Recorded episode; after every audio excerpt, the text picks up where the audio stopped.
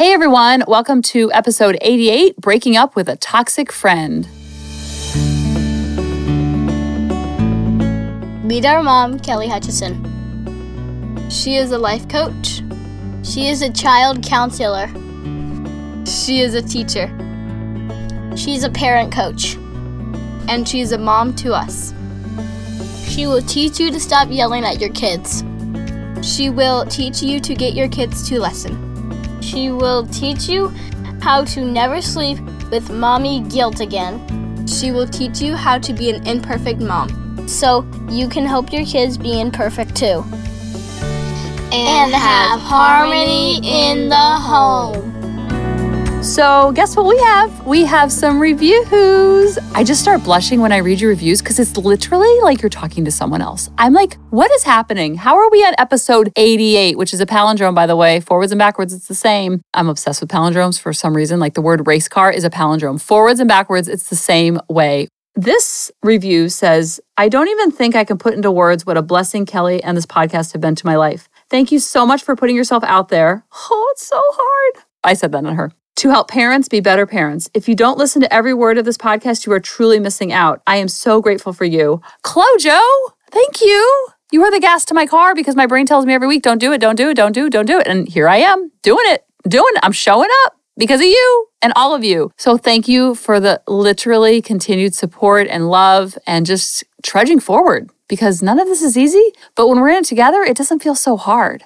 Jen says, Love this episode on complimenting yourself. Really love the work of seeing the polarities in the people around you and accepting your own polarities in yourself. Another great one. Thank you, Kelly. Yes, to the polarities. We can have all of it. We're all 50 50. We're all good and we're all not so good. We're all have it together and then we all don't have it together. It's finding that Goldilocks spot because when you can see the polarities in yourself, then you can see it in other people. Like it's all okay. We're flawed and awesome and we're flawsome together. David will sometimes say, he's like, golly, you're so loud. I'm like, it's called passion, bro. And one of the things he loves about me is my passion. So I'm like, you fell in love with this. There was no bait and switch in 1999 when we met. I was loud and passionate then, and I'm loud and passionate now. Before you say that, I'd be like, who do you think you are? Blah, blah. But my sisters, if they would say, like, Kelly, can you keep it down? We're at Chili's. Like, the whole restaurant doesn't have to hear the story. I'd be like, oh, sorry. But if he said it, I'd be like, what do you think of that? Now I'm like, I know. I know. It's called passion, baby. So, we're talking about breaking up with a toxic friend. And I asked on Facebook, of course, you guys are amazing, about what are some traits of a toxic relationship or a toxic friend or a toxic marriage or a toxic romantic relationship. And some of you said you feel drained all the time. You might feel anxiety. You might feel depressed when you're around this person. You can't concentrate. It takes away from family time. And even when you're with your family, you're thinking about the relationship. So sometimes if you've had a toxic friendship and you're hanging out with your kids playing Monopoly, all you can think about is what that person said to you when you were at lunch last time. You're like, why would she say that? Why did he say that? What's going on? Do you think it's true? Oh my gosh, what if it's true? What if I'm not good enough? Sometimes toxic relationship can be like it gets a little claustrophobic like I was with PJ Verga like I was so into him and he wasn't into me and I just couldn't understand that so then it made me actually get more clingy I was like bro why aren't you into me let me show you some more. And then I became like this yapping puppy that wouldn't stop because I needed some more attention. So embarrassing. I'm literally blushing. You might feel like you can never do any right. And sometimes you feel like, oh, I'm walking on eggshells. I got to please this person so I don't make them erupt on me.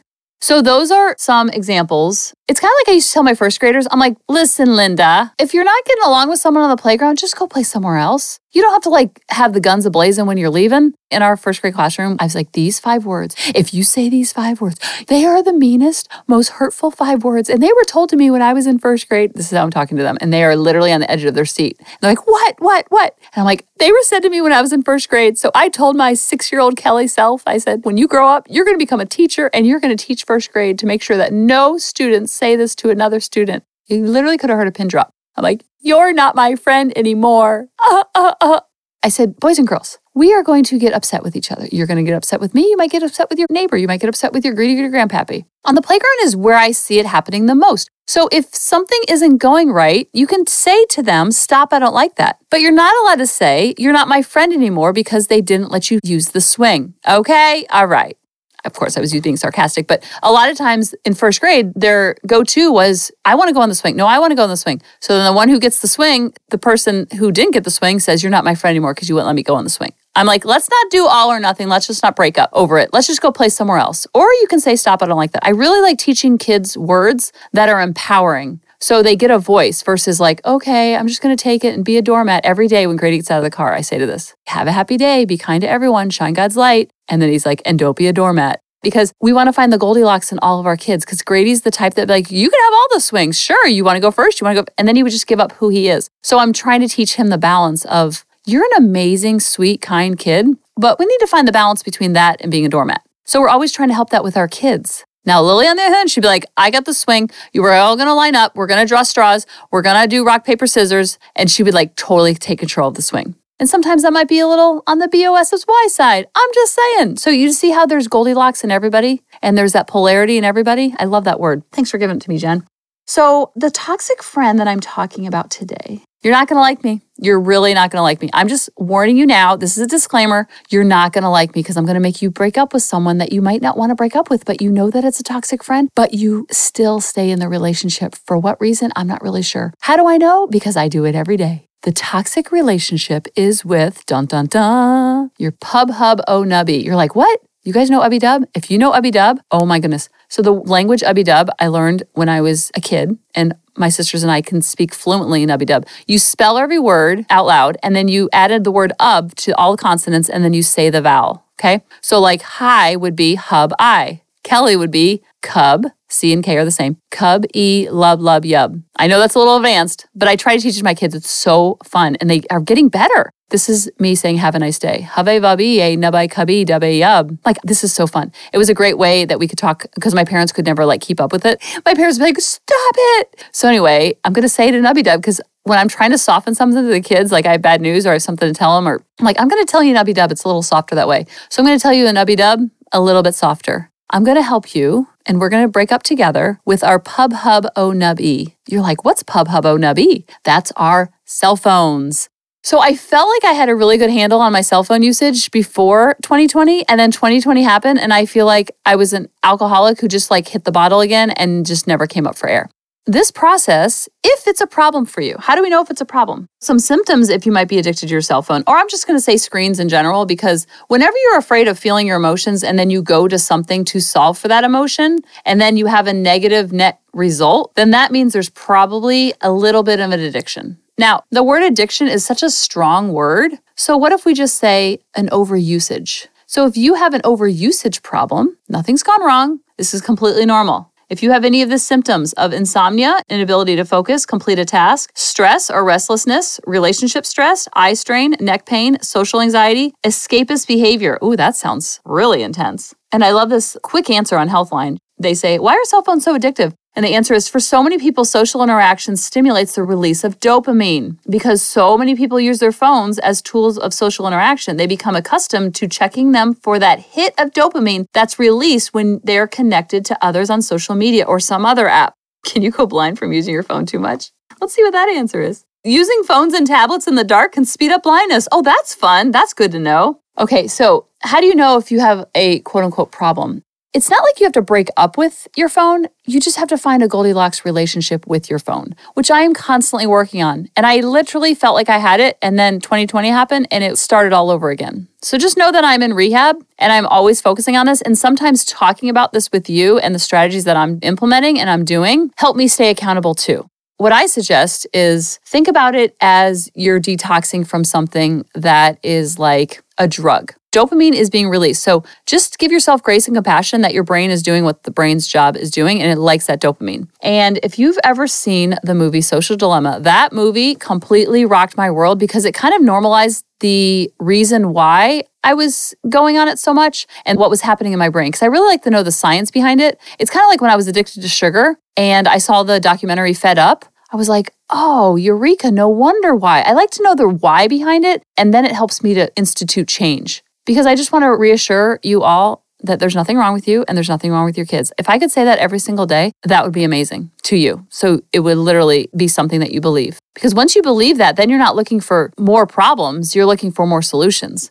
So the movie Social Dilemma completely woke me up, kind of scared me, but also inspired me for change because it compared the phone to almost like a slot machine in Las Vegas. You don't know when you're going to get that next hit. So it gives that intermittent feedback of serotonin and dopamine, which are all feel good chemicals. So the brain's like, yes, more, more, more, more, more, until it becomes that you're sleeping with your phone, you're ignoring your kids when they need help, or you're annoyed that they interrupt you when they just want a glass of water. You ready for some stats? This is going to blow your mind because it did for me. 66% of people have a mobile device, which really surprised me. I thought it'd be so much higher. Well, that's the world's population. So, you ready for this one? This, I was like, what? People tap, swipe, or click an average of 2,617 times per day. What the what? iPhone users unlock their phones an average of 80 times per day. What is going on? 26% of car accidents are caused by smartphone usage. I believe that. I see people on their phones all the time. I'm like, are you playing Candy Crush right now? What's going on? 31% of smartphone users never turn off their phones. This stat makes more sense. 81% of Americans own smartphones. The other number was the world population. To think of snapping and hitting and tapping and clicking a phone 2,617 times per day is like, what is going on? Now, remember, we have 940 Saturdays between the time the kids are born and the time when they're grown and flown, whatever they decide to do, assuming they leave the house when they're 18. Nothing wrong if they don't. But on average, it's about 940 Saturdays. Now, some people are scared by that number. I want that number to inspire you. I have 330 weeks left with Lily. She's in seventh grade. At 156 days, I'm sorry, at 156 weeks with Grady, because he's in fourth grade. I can't do the math right now, but I know you can. So I have a countdown app in my phone that tracks it. And the reason why I track it is because it helps me to stay more present. I want the number to inspire you for more presence, not depress you and deplete you. It's almost like knowing that this stage of our lives will be over then, but a new stage is still going to happen. So it's not like a death sentence. It's like, how do I want to show up during this time? To leave a legacy because I'm writing on their unconscious brain right now. Like everything, all their smells, tastes, everything they're gonna remember. They're gonna eat a cookie when they're like 42 and they're like, oh my gosh, this is just like when I was at grandma's. How does that happen? That happens because we're writing on their unconscious brain. My kids will see crystal light when they're older. Like they're gonna be 62 and they're gonna see crystal light and they're gonna think of my mom. My mom loves Crystal Light. It's the only place they see it. They're going to see it probably the only place for their entire childhood. Molly sometimes has it, my sister, but my mom is obsessed with Crystal Light. Not obsessed or addicted, but just it's part of who she is. So they're going to be 52 and they're going to see Crystal Light. Boom, grandma. They're going to smell Ysatis perfume. Boom, mom. That's my favorite perfume. I know it's so outdated. It's like Drakkar, but I can't let it go. Every single Christmas, I ask it for my in laws. I'm like, they're always asking David, what does Kelly want for Christmas? I'm like, Ysatis. It's so old school, but I almost want them to smell that smell and remember me. So that just helps me become more conscious of my habits and what I'm doing, but not from a place of beating myself. It's just more like, huh, that's curious. I swipe, tap, and click my phone 2,617 times per day. What? Now, I don't think I do that, but who knows? So much of it is unconscious. The reason why is because we have an uncomfortable feeling and then we go to fix and solve for that uncomfortable feeling. And then we get that hit of dopamine and it solves for it, but it's a short term gain. It's not a long term solution. So I noticed that it was almost like I've talked to you before about like when there's a hurricane in our area, I'm always checking the news because it's like I have so much fear and anxiety about the hurricane that's impending and coming our way. So I'm waiting for the 12 o'clock update, the 2 o'clock update, the 5 o'clock update. So 2020 was a lot of that checking and checking. And it was almost like a way to quell my fears. But then there was no updates. And then sometimes there would be an update. So I was getting that intermittent hit of dopamine to kind of quell my anxiety a little bit. So the reason why you're not going to like me today is because I'm going to make you feel your feelings. This is not going to feel good. It feels much better to numb out on alcohol, on phones, on TV, on Netflix, on our bed, on shopping, on gambling, on eating. It's much easier because that's pleasure now than pain later. There's no alcohol you can drink to numb the pain enough that's not going to leave a hangover later.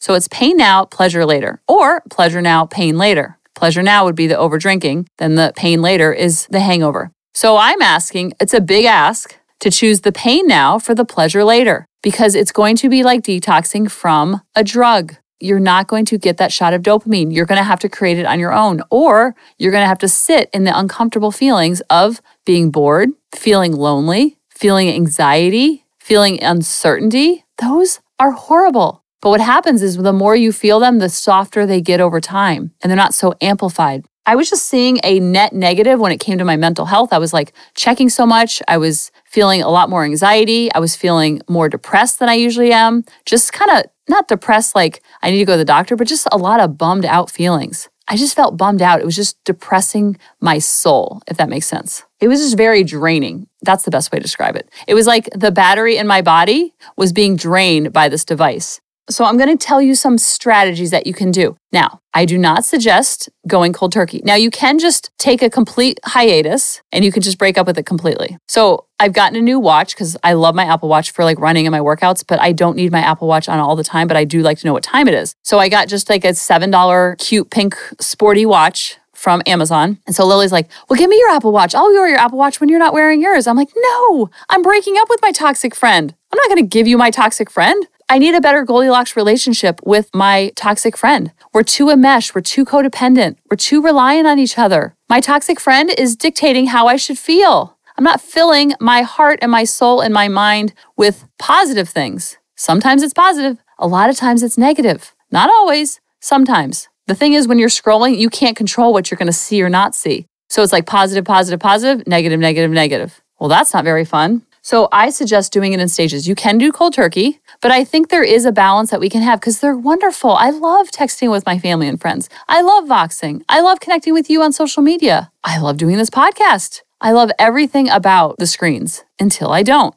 So, how can we find that Goldilocks relationship? And then guess who's watching? Our kids. Now, what is that Goldilocks relationship? That's up to you. We are adults now, so we get to choose a life by design we can do whatever we want. We can be on it for 24 hours a day, seven days a week, and no one can do anything about it. We can go on it for seven minutes a day, 24 times a day. Nothing anybody can do about it. We have our own free will and we have our own free agency when we become an adult. Sometimes I think we forget that. Like, hey, I can do whatever I want. So, what's going to be a win win for me? My mental health, my relationship with my family, where I'm spending time with them and I'm not feeling drained by my phone or screens in general, that I still have enough left in the tank for them. I didn't have balance. I had balance before 2020. Then I got out of balance and now I'm getting balance back. See how that works? Nothing's gone wrong. There's nothing wrong with me. I was just getting shots of dopamine and my brain liked it. Okay.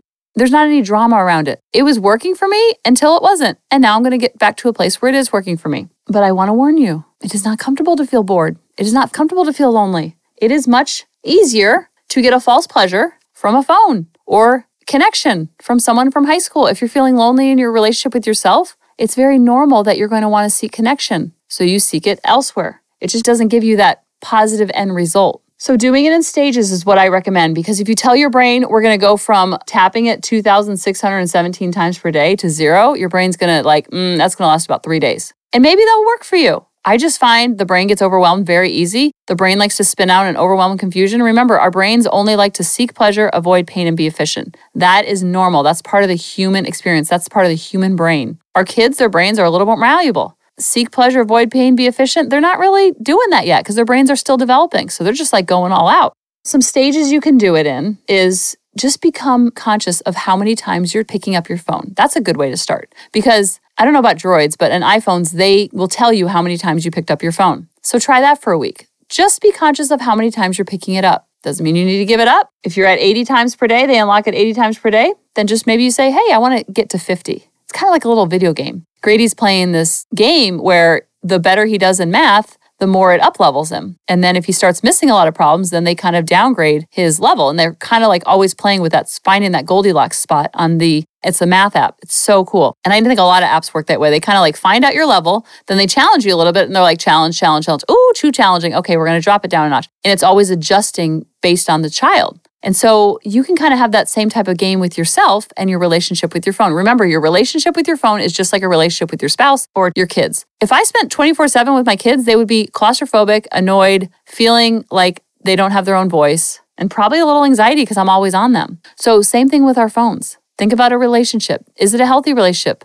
Is it bringing you joy? Are you feeling connected? Is it artificial connection or is it real connection where you're laughing? So, tracking the pickups will help. And that's kind of like a video game. If you're at 80, drop to 70, then drop to 60, then drop to 50. Find that sweet spot where it's like not too much and not too little. This is a huge one that will help you a lot. So, the night before, whatever your most high frequency apps are that you just find the most addictive, log out of those apps the night before and change your password to something really long and confusing that you have to type in. Like, have a nice day in 2021, period, exclamation point, semicolon. So, it's kind of a pain to log in. Now, when you wake up, your first thought will be to check your phone. We're not going to do that. We're going to spend the first couple minutes, maybe five minutes, maybe 10 minutes, build up to 30, build up to two hours of not even touching the phone, not even logging into those apps. If you want to log into the Bible app, totally cool. A music app to help you with meditation, totally cool. But the ones where you don't have control over what you're seeing because you're just scrolling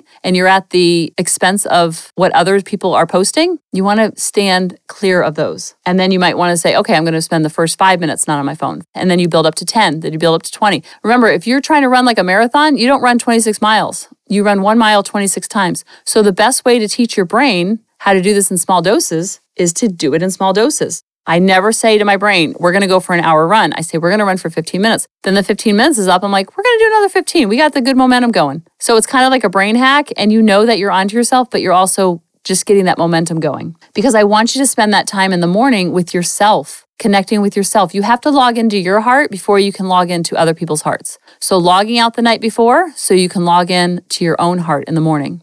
One thing, oh my god, you won't even believe how unfun your phone is when you make it black and white. I just learned about this. It is life changing. My anxiety levels have dropped significantly. My stress, my tension dropped so much. I still have 50 50. You can never make it go away, but it's gotten so much smaller. Is making your phone black and white. There's a way to do it for Droid and there's a way to do it for iPhone. So Google how to make my phone grayscale. Your pictures are still going to come out in color, but your phone is going to be so boring. You want to turn your phone into a dumb phone because all those colors and lights from the movie Social Dilemma, they teach you how they purposely make it more addictive. Because the more addictive it is for you, the more you're shopping, the more you're clicking ads, the more money they're making. So I'm like, I'm not going to let you win at that game. Another thing that might help is if you are picking it up or touching or unlocking it 80 times per day and you're going to check your pickups, sometimes you'll just pick it up at a habit. And so setting a timer where I'm going to check it only on the quarter hour,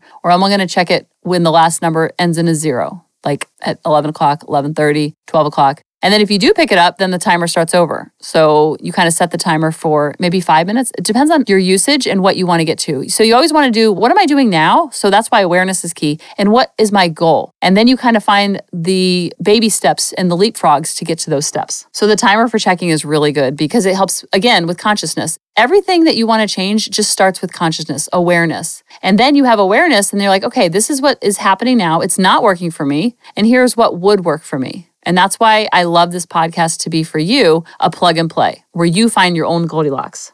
This is another big one if you're out and about and you're checking it like at red lights or at stop signs or in the parking lot and you get to like Jo-Ann Fabrics and you're like in the parking lot for like 20 minutes just checking your phone. There's a way on your phone that you can shut off where apps don't work unless you're on Wi Fi. So you shut off the most popular apps that are popular for you and you shut it off where it only works when it's on Wi Fi. So that means you can't check it at red lights, you can't check it at stop signs, you can't check it in parking lots. You can check it when you're in the store, but it just helps you kind of like you're going to see how many times you go and pick up your phone to try to do it. And then it's going to say no Wi Fi, no Wi Fi. In my iPhone, it's under settings and then it's under cellular. And then you'll see all your different apps and they'll be turned on or off where it will use cellular data. It will use cellular data when you're not on Wi Fi. So you shut that off where it doesn't work when it's on cellular data. Cellular data sounds great, but it's not that great. So shut that off where it only works when you're on Wi Fi.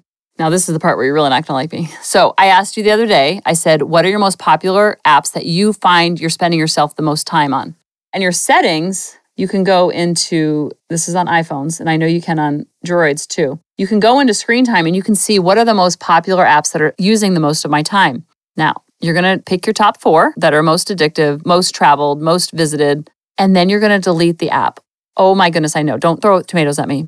You're gonna delete the app you can start with the most popular one, or you can start and start small and whatever number four was. So you're going to delete that. You're going to try that for a couple weeks. Okay, okay. You'll find yourself spending more time on the other three. That's okay. It's all about awareness. Then, after doing that for a couple days, a couple weeks, whatever works for you, you're going to delete number four and three. That's going to hurt. That's going to sting. A lot of feelings are going to come up, but you're going to learn how to feel your feelings. And the worst feeling that can happen is boredom, loneliness, anxiety. You're going to feel that pull. And it's not going to feel good but you're going to say things like, This is a vibration going through my body. Nothing has gone wrong. You can handle this. You're going to say things like that because you're going to actually learn how to feel your feelings and you're actually going to not numb them and push them away. This is a hard sell because it's much easier to numb them. Problem is, we feel depressed, anxious, and lonely, and we don't know what that really feels like. So then let's take the phone away. Then it's going to be okay, we have to numb it out with the food or with the drinking. A lot of people, when they get gastric bypass surgery, they realize that their food addiction was just numbing for their feelings that they've never felt before. And so, a lot of people who get gastric bypass surgery, I don't know the percentage, but it's very high, they become alcoholics because they can't eat as much food or they'll get physically ill. Their tummies are actually smaller, so they can't ingest all the food to numb the feelings that they've stuffed for so long. So then they just choose a different addiction. Isn't that wild? Isn't that good to know? That that's where most addictions come from. And most people that are hurting are somehow trying to numb that hurt instead of feeling the hurt. And I'll tell you, when you start to learn how to feel the hurt, it doesn't hurt so much because you're not pushing away and you're not resisting it. It's like holding down the beach ball underneath water. And when you learn how to feel your feelings, guess what? When your kids melt down and flip out, it's no big deal. NBD, you're like, oh, that's part of the human experience. I know how that feels and I know it hurts. Lily just came in my room. She's like, I'm so bored. I'm like, I know. Isn't that a tricky emotion that's going through your body? It's like a tricky vibration. I'm like agreeing with her. I wasn't bored at the time, but we've all felt boredom. What if we kept feeling boredom and we didn't solve for the boredom? Your life will change forever. And you know what's going to happen next? Then we're going to delete the three apps then we're going to delete the four apps. Now, this doesn't mean you can't go on these places. They bring you joy. Go on these places. Just use the website. Like if it's Facebook, the Facebook website is so not user friendly, and that's okay because then it helps you not enjoy it so much. And you're still able to enjoy it, but just not over enjoy it, if that makes sense.